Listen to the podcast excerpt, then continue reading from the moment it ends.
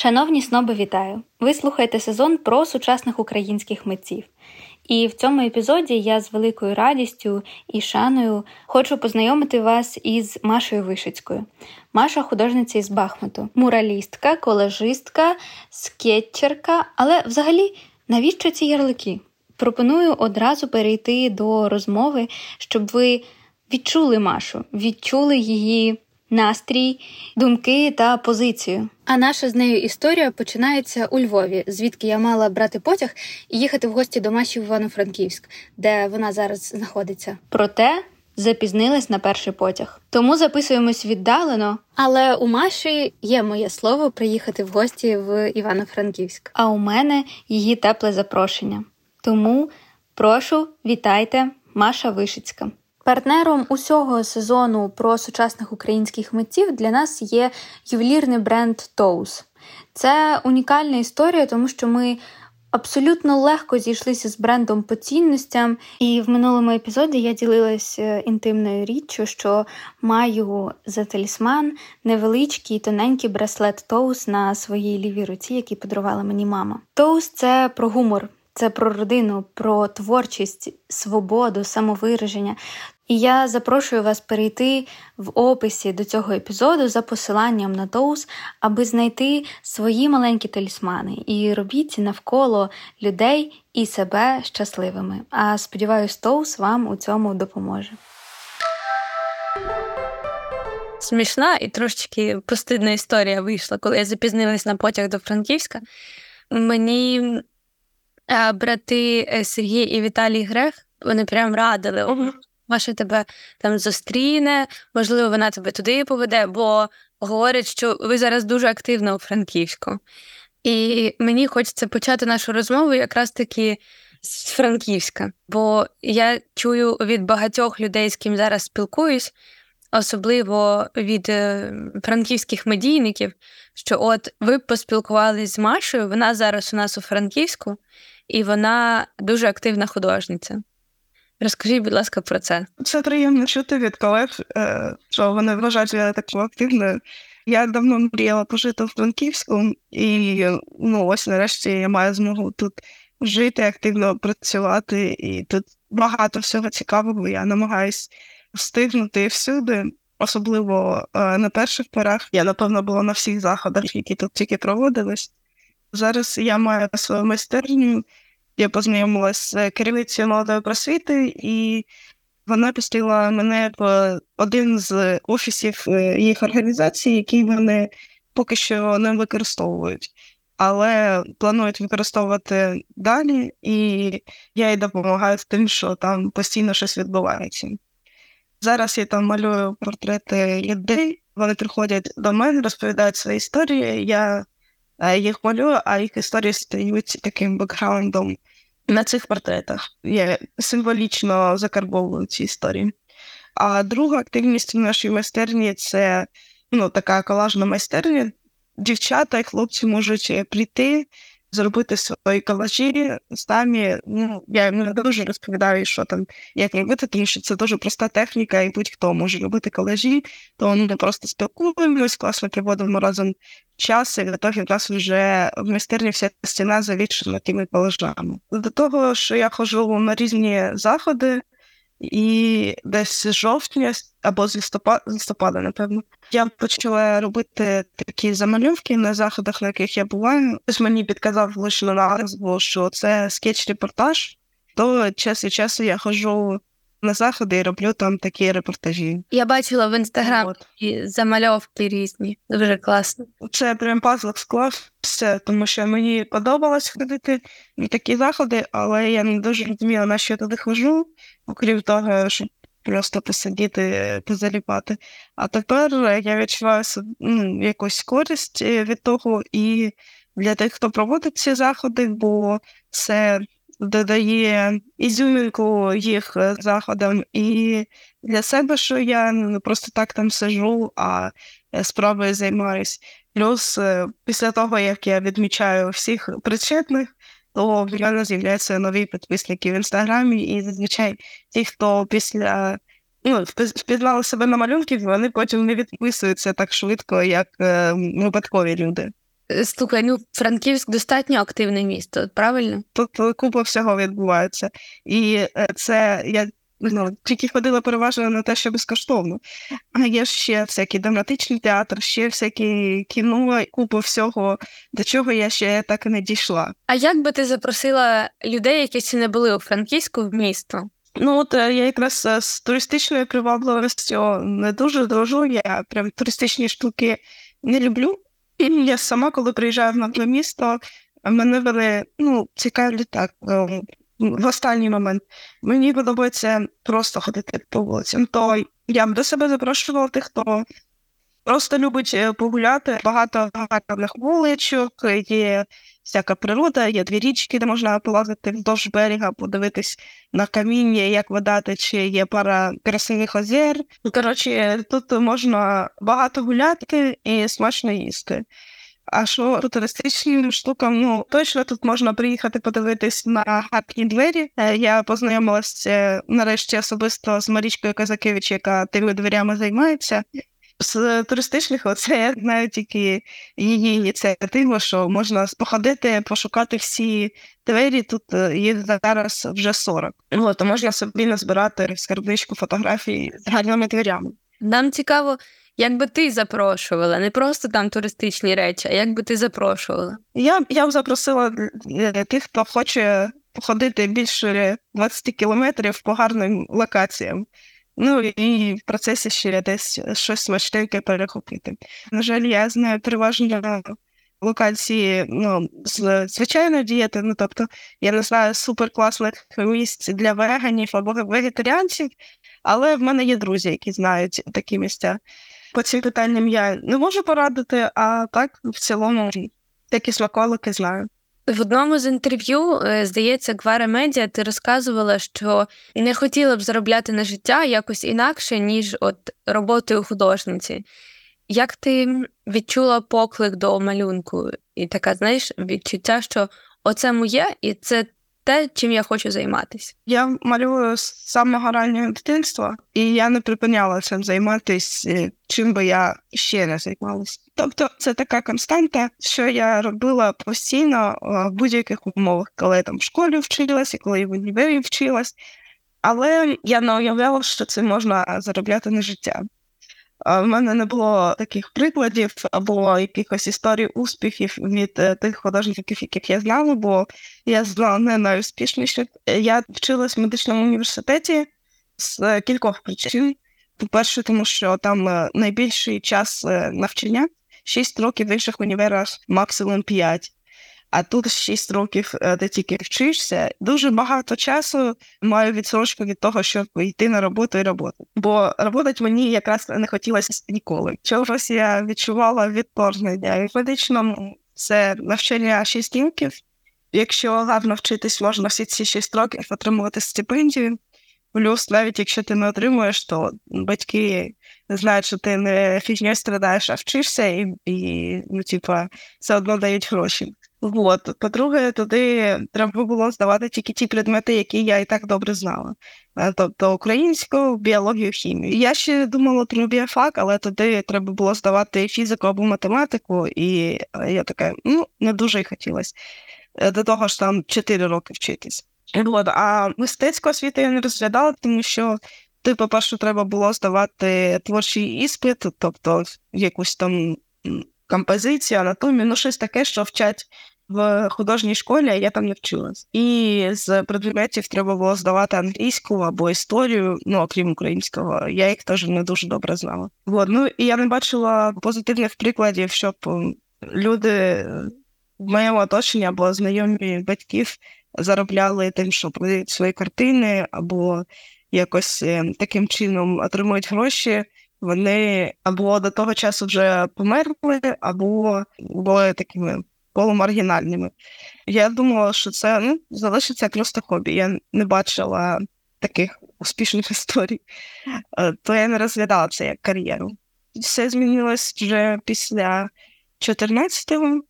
Я повернулася в своє рідне місто почала час від часу їздити з подругою автостопом, і перше таке зерно, що ну, десь там біля мистецтва є гроші, було, коли ми з нею поїхали в Одесу, зупинилися там двох хлопців, які були такими доволі активними, і вони, розглядаючи мої малюнки, вперше почали казати на те, що усі. Ну, зазвичай я показувала свої малюнки, люди казали, ой, як гарно, а чого ти вчишся в медичному, а не десь в творчому вузі.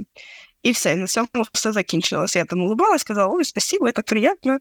І все. А тут всі хлопці почали казати: о, класні рисунки, це можна напечатати на футболки, це можна е, зробити листівки, тут можна з, з цього класні стікери видати. Така, ого, нічого собі, це можна якось застосовувати в житті. І таке перше зернятко посіяли в мою голову. А потім вже в Бахмуті я зустріла свого майбутнього чоловіка. Він мене запросив в групу, яка придумувала мурали для різних локацій в місті. А згодом, коли ми вже почали жити разом, то він мені допоміг ем, почати свій шлях в фрилансі. Я тоді побачила перші гроші за те, що я щось намалювала. Це, звісно, був е, неочікуваний поворот долі.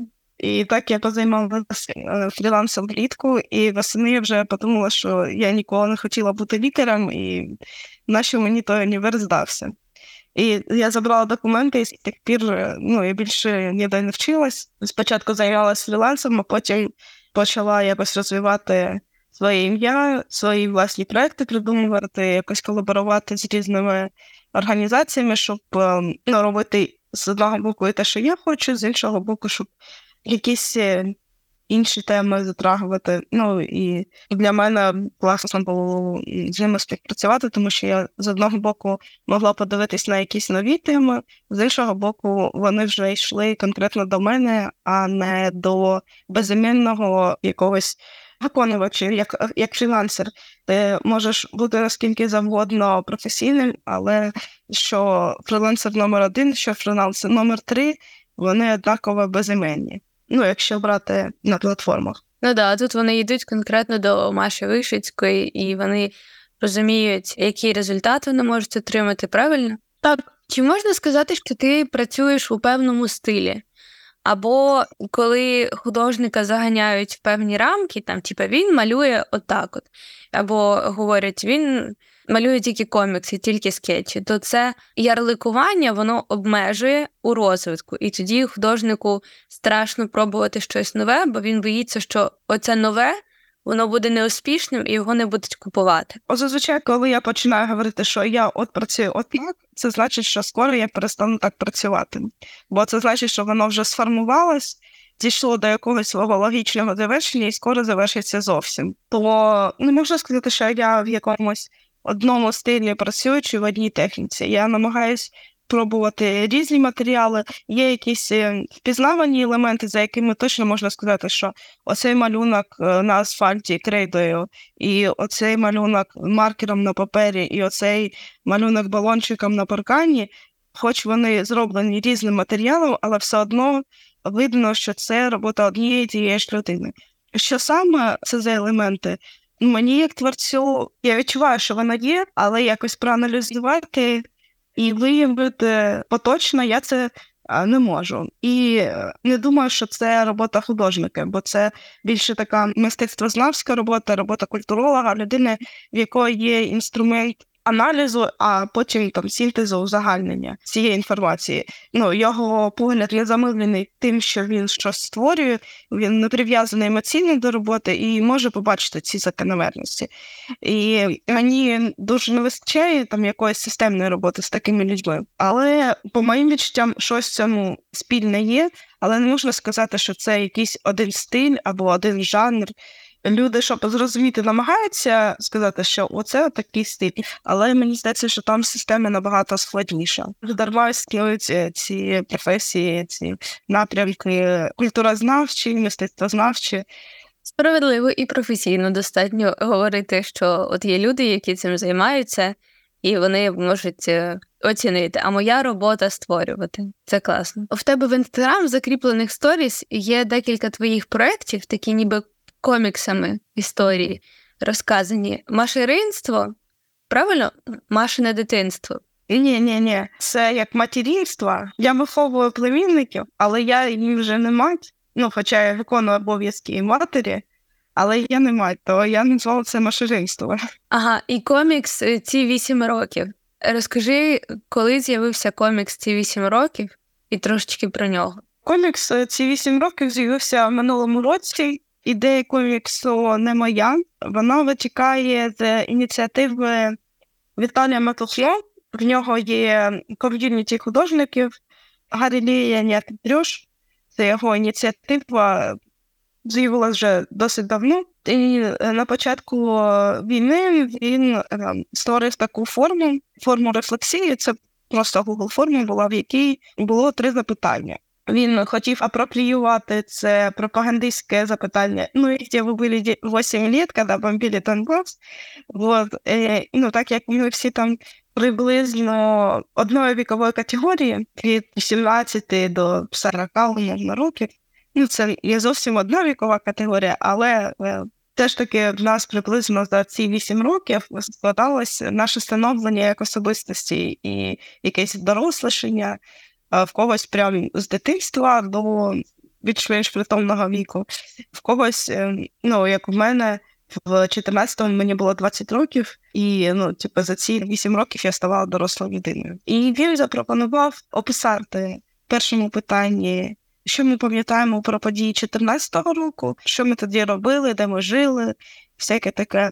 В другому питанні загально розповісти, що ми робили конкретно ці 8 років з 14-го року до 22-го. І в третьому питанні, що е, з нами трапилось після 24 лютого, що ми робили в той час, де були, і що ми тепер думаємо робити, як ми уявляємо собі майбутнє після повномасштабного вторгнення, як це змінило наше життя і що з нами буде далі, як ми уявляємо з сьогодення. І в мене вийшло так багато тексту, що в ньому можна легко запутатись, і Е, я вирішила, що треба робити такий комікс, щоб трошки наочніше уявляти, про що йдеться. От, І так з'явився цей комікс, я його малювала протягом двох резиденцій, на яких я була. Одна була в Атісхолі біля Солотужна в Швейцарії, а інша в Ольденбурзі в Німеччині. Оце ті дві резиденції я якраз ем, зробила цей комікс. Я його зробила спочатку англійською, точніше, текст був українською, але комікс я робила з Google перекладачем англійською, потім ще зробила українську версію. Коміксі це справжня історія твоєї родини, правильно? Так, так. Це ну, документальний комікс. Дещо стислий, ну це була така важлива рефлексія. Виявила, що, по-перше, пройшло 8 років, і така ого, нічого. По-друге, дуже багато кардинальних якихось е, подій відбулося в житті за цей період. В коміксі, і ми залишимо в описі до подкасту лінк на твою сторінку, і слухачі зможуть зайти подивитись. Але в коміксі перші сторінки це історія твоєї родини і діалог з мамою, яка розказує про те, що ходять е, бандерівці по вулицях, а ти говориш е, красиві, охайно вдягнуті парубки. Оце ти про цих бандерівців.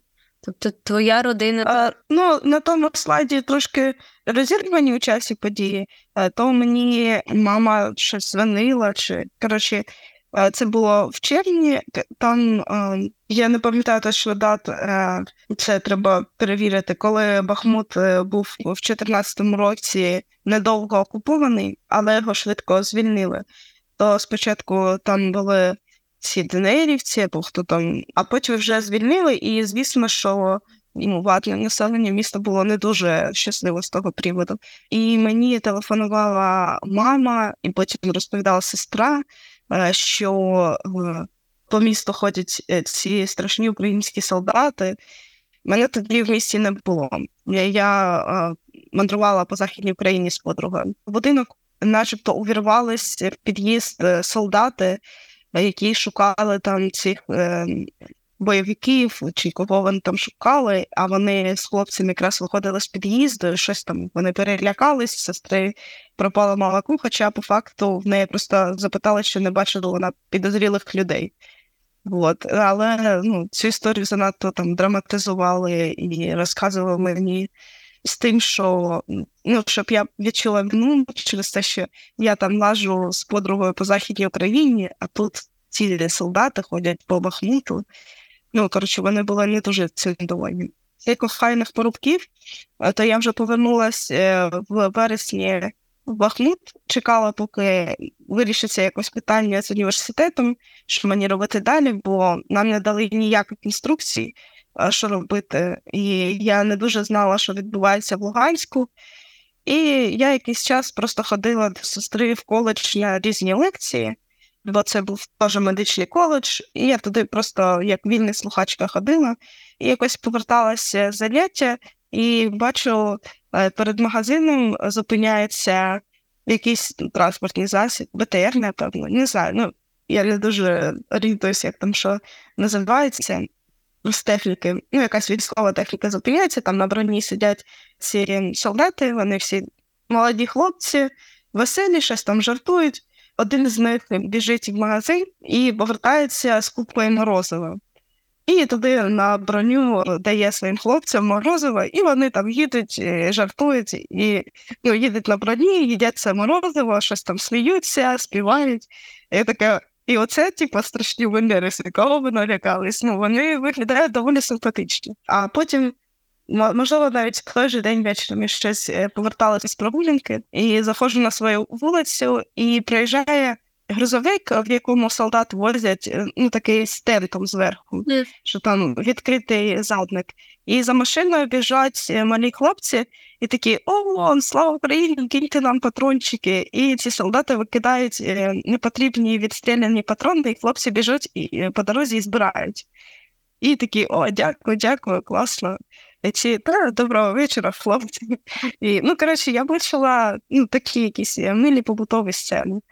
І чого вони в той, в той час, коли я бачила блокпости Денерівські, коли я їздила там з Луганська, і там були бомжі якісь. Ну, типу, на контрасті бомжі, маргінали, і типу, хлопці, які там викидають відстріляні гільзи і їдять морозиво. Я така, ну, якось якісь дивні пріоритети моєї родини.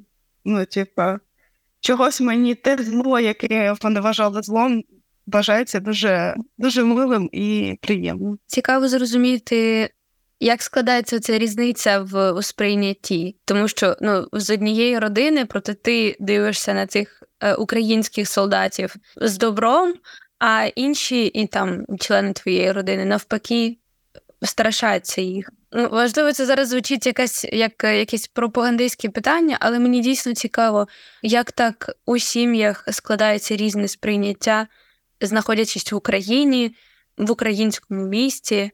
Але коли до тебе приходить якийсь бойовик, то ти його сприймаєш як освободителя. Ну, мені теж цікаве це питання. Ну, У нас е, дуже релігійна була православна родина. Ну, Моя віра базувалася тільки на тому, що я боялась потрапити в ад. А потім, вже коли я ставала старшою, в мене там гріхи, все, які я можу потрапити в ад, окрім того, що я не ходжу в церкву, накопичилась більше, я така, ну, цілому, не так мені та церква і потрібна. І ну, я просто вирішила більше туди не ходити і ну, ніякого відношення до неї не мати. Це мені було 16 років, десь в 10-му році.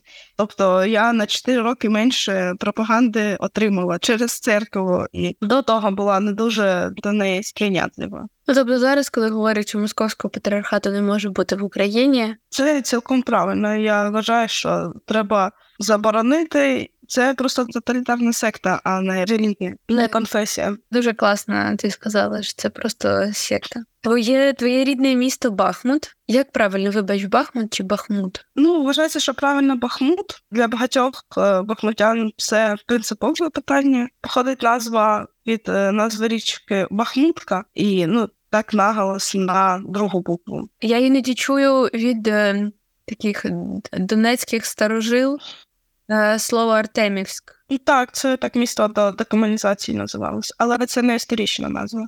Історична якраз е, назва Бахмут.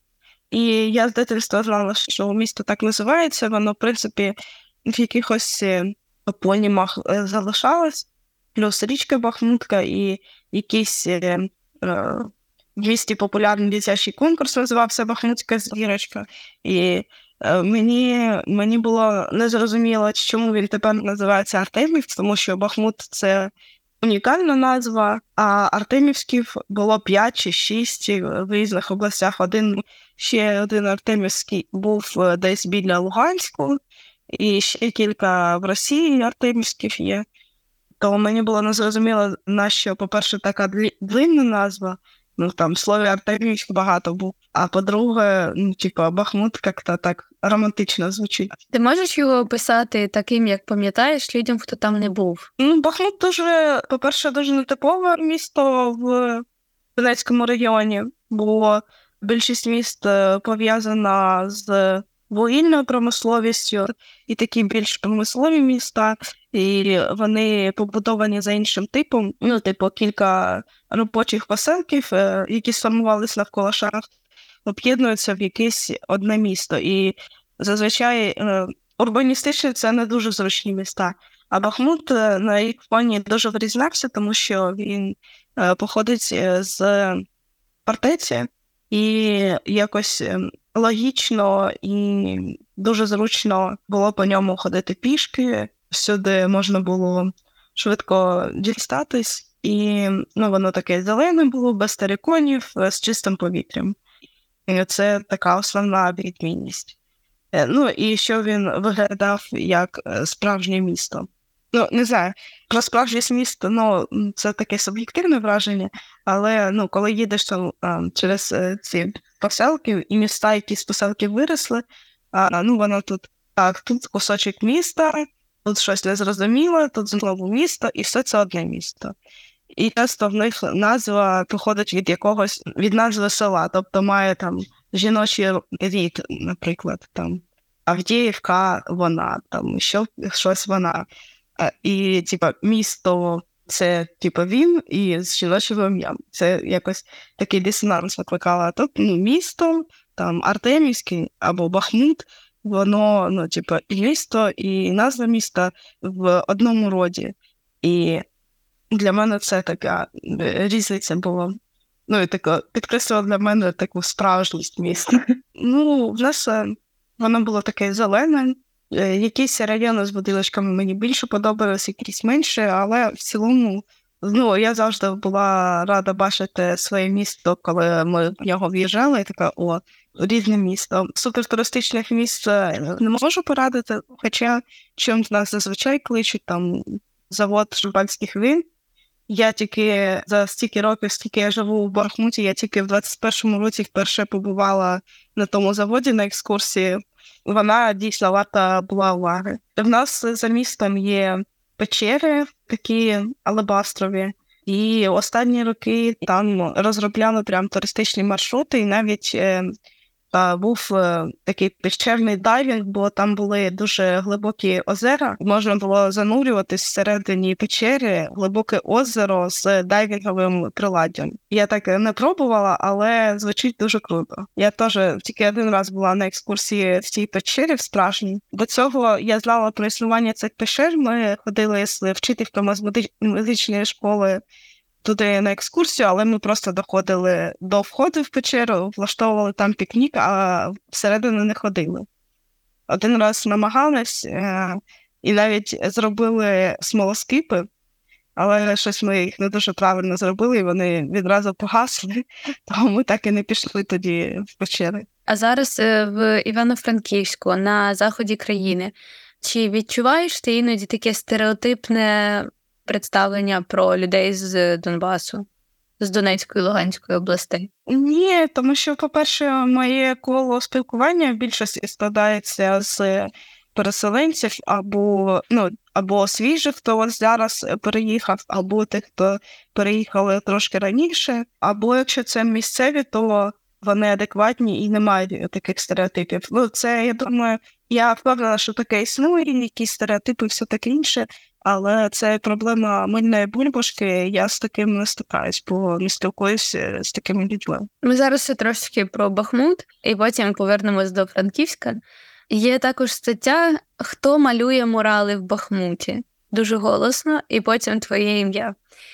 Останнім часом я спілкуюся з художниками, які також займаються муралами, і мені цікаво почути е, твою думку, як мурали впливають на ту місцевість, в якій з'являються. По-перше, я думаю, що мурали це більше про я думаю, що вони викликають зміни це. Принаймні породжують питання: о, а що цій конкретній людині можна щось зробити, а мені не можна. І потім вже а типа, чого мені не можна, можна. І це такий перший поштовх до якихось змін. Перший хтось посмів не вторгнутися в міський простір, і потім інші, можливо, теж щось своє намалюють, можливо, там зроблять прибирання двору, можливо, такі, а ну нам тут намалювали гарну картинку, а в нас тут в цілому будинок не гарний, треба е, скинутись і там пофарбувати фасад або ще щось.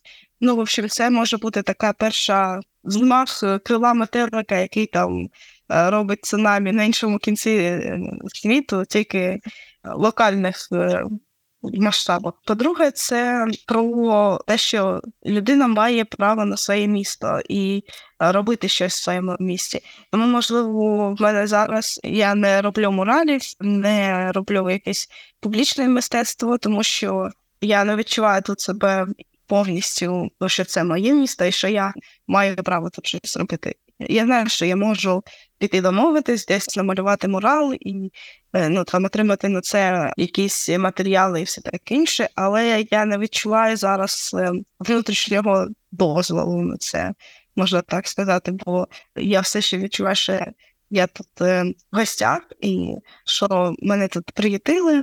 Україна в цілому, якби мій дім, але Поки що я не готова робити мурали в Івано-Франківську, принаймні на вулиці. Або ну там, типа, вибрати будь-яку стіну і прийти і сказати, що ого, от тут я точно хочу щось намалювати. А в Бахмуті в мене не виникало таких питань, тому що ну, це місто, в якому я народилась, і коли я вже в 15-му році туди повернулась, то я побачила, що вона трошки змінилась, і що я змінилась, і в мене був цей внутрішній поштовх е, робити вуличне мистецтво, і це було так круто. Я така повернулася, така, о, все, тепер я можу міняти своє місто і робити все, що захочу. І захотіла на цій стіні помалювати, помалювала, захотіла на цій стіні помалювати, теж щось зробила. От, у мене був такий внутрішній запит і я відчувала, що я маю на це право. А є улюблені роботи? Е, ну, зазвичай улюблені роботи це ті, які я зробила останніми, тому що я е, ще їх тільки зробила, не встигла побачити в них багато помилок, або ну, вони не встигли замуляти мені очі, то прям така, щоб якась одна найулюбленіша, і вона залишалась улюбленою, таких немає. Зараз у Франківську я чую дуже багато нових людей, і художників так само. Які є можливості для молодих художників у Франківську? Ну, я знаю тут спільноту Urban Sketchery, і вони зустрічаються не тільки щоб малювати на вулиці, вони ще додатково організують зустрічі малювання з натури Drink and Draft. Це класний перший крок для нетворкінгу, бо е, туди ходять дуже багато художників і можна з усіма перезнайомитись. По-друге, є різні заходи в асортиментній кімнаті. В них дуже потужний мистецький напрямок, бувають якісь лекції, часто відкриваються виставки. Тож, якщо туди ходити, можна завести якісь корисні знайомства. І тут є вага бунду, там також постійно щось відбувається, і можна запропонувати якусь свою ініціативу або виставку. Ну, в общем, багато можливостей для якоїсь неформальної освіти. Е, ну і на приладі теж багато що відбувається. Мені якраз дуже пощастило познайомитись там е, з Яремою Стециком і з Віталієм. Вони працюють в одній майстерні. Я якраз прийшла на день відкритих дверів е, в їх майстерню, і там ми якраз ми познайомилися. Це ще було, коли я тільки-тільки переїхала у Франківськ. От, і в моєму випадку мені дуже допомагало, що Я знайома з багатьма людьми, і в нових місцях я просто шукаю можливості, де я можу познайомитися з різними людьми, дотичними до моєї сфери, як в мене вибудовуються різні робочі і навколо робочі процеси. Слухай, а над якими проектами у Франківську ти зараз працюєш? Ну, це е, от зараз малюю портрети. Це основна серія, над якою я працюю пов'язана з Франківськом. До мене приходять як франківчани, так і внутрішньо переміщені особи. І зараз я працювала, створювала портрети хлопців і дівчат з команди Фістану. Це дуже класна громадська організація, яка займається тут важливими справами. Я з ними знайома вже багато років, і те, що вони вела на Франківську, було одним з спільників, чому я приїхала саме в Івано-Франківськ. Закінчую малювати їх команду і знову повертаюся до того, щоб малювати всіх бажаючих. Ну і друге, це моя колажна майстерня. Коли я жила в Німеччині, я не збирала дуже багато книжок з фотографіями, журналів і всякого такого добра, тому що воно там безкоштовно можна знайти на вулицях. І так в мене база якась е, для цієї майстерні не збиралась, і ми зараз е, всі її перетворюємо на різні колажі. От це дві такі теми, які тісно пов'язані з Франківськом, а інші мої проекти вони не прив'язані до місця. От, ну хіба що можна можна ще скетч репортажі віднести, тому що більшість заходів я відвідую тут, то і більшість репортажів звідси. Що б ти могла побажати молодим художникам, які тільки, як знаєш, це роблять перші такі е, не дуже впевнені кроки в професії, які також переживають, стикаються з якимись стереотипними думками, там я помру голодним, або е, це не справжнє мистецтво. Цим художникам я би порадила просто продовжувати займатися е, тим, чим вони займаються, і ну, робити тільки те, що вони хочуть, не дуже озираючись на. Те, що там сподобається людям, буде там користуватись попитом, чи ще всякі такі прогинання в різні боки.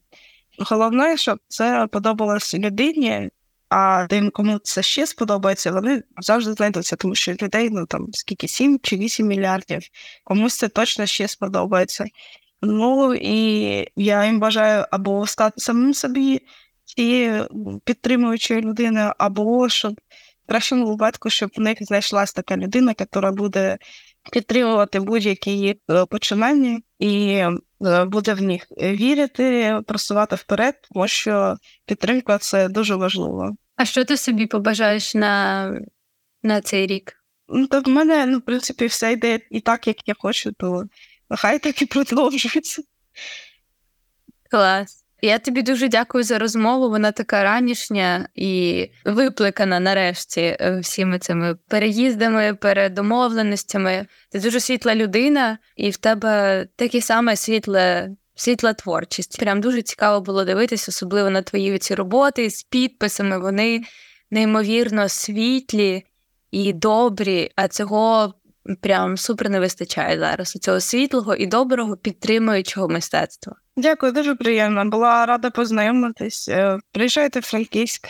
Дякуємо, що присвятили нам свій час, взяли нас в компанію і дослухали цей епізод до кінця. Сподіваюсь, він вам сподобався. Але не скупіться, шановні, і залишайте коментарі і оцінки до подкасту Сноби в тих додатках, де нас слухаєте. А також пишіть нам в особисті в інстаграм і підписуйтесь на наш Тікток, тому що. Сучасне українське мистецтво це місія, і розвивати його, говорити про нього це місія нашого подкасту. Але робити це самотужки не цікаво. Класно, аби ми створювали ком'юніті снобів та просували українське сучасне мистецтво всередині країни та за її кордонами. Дуже дякую і почуємось в наступних епізодах.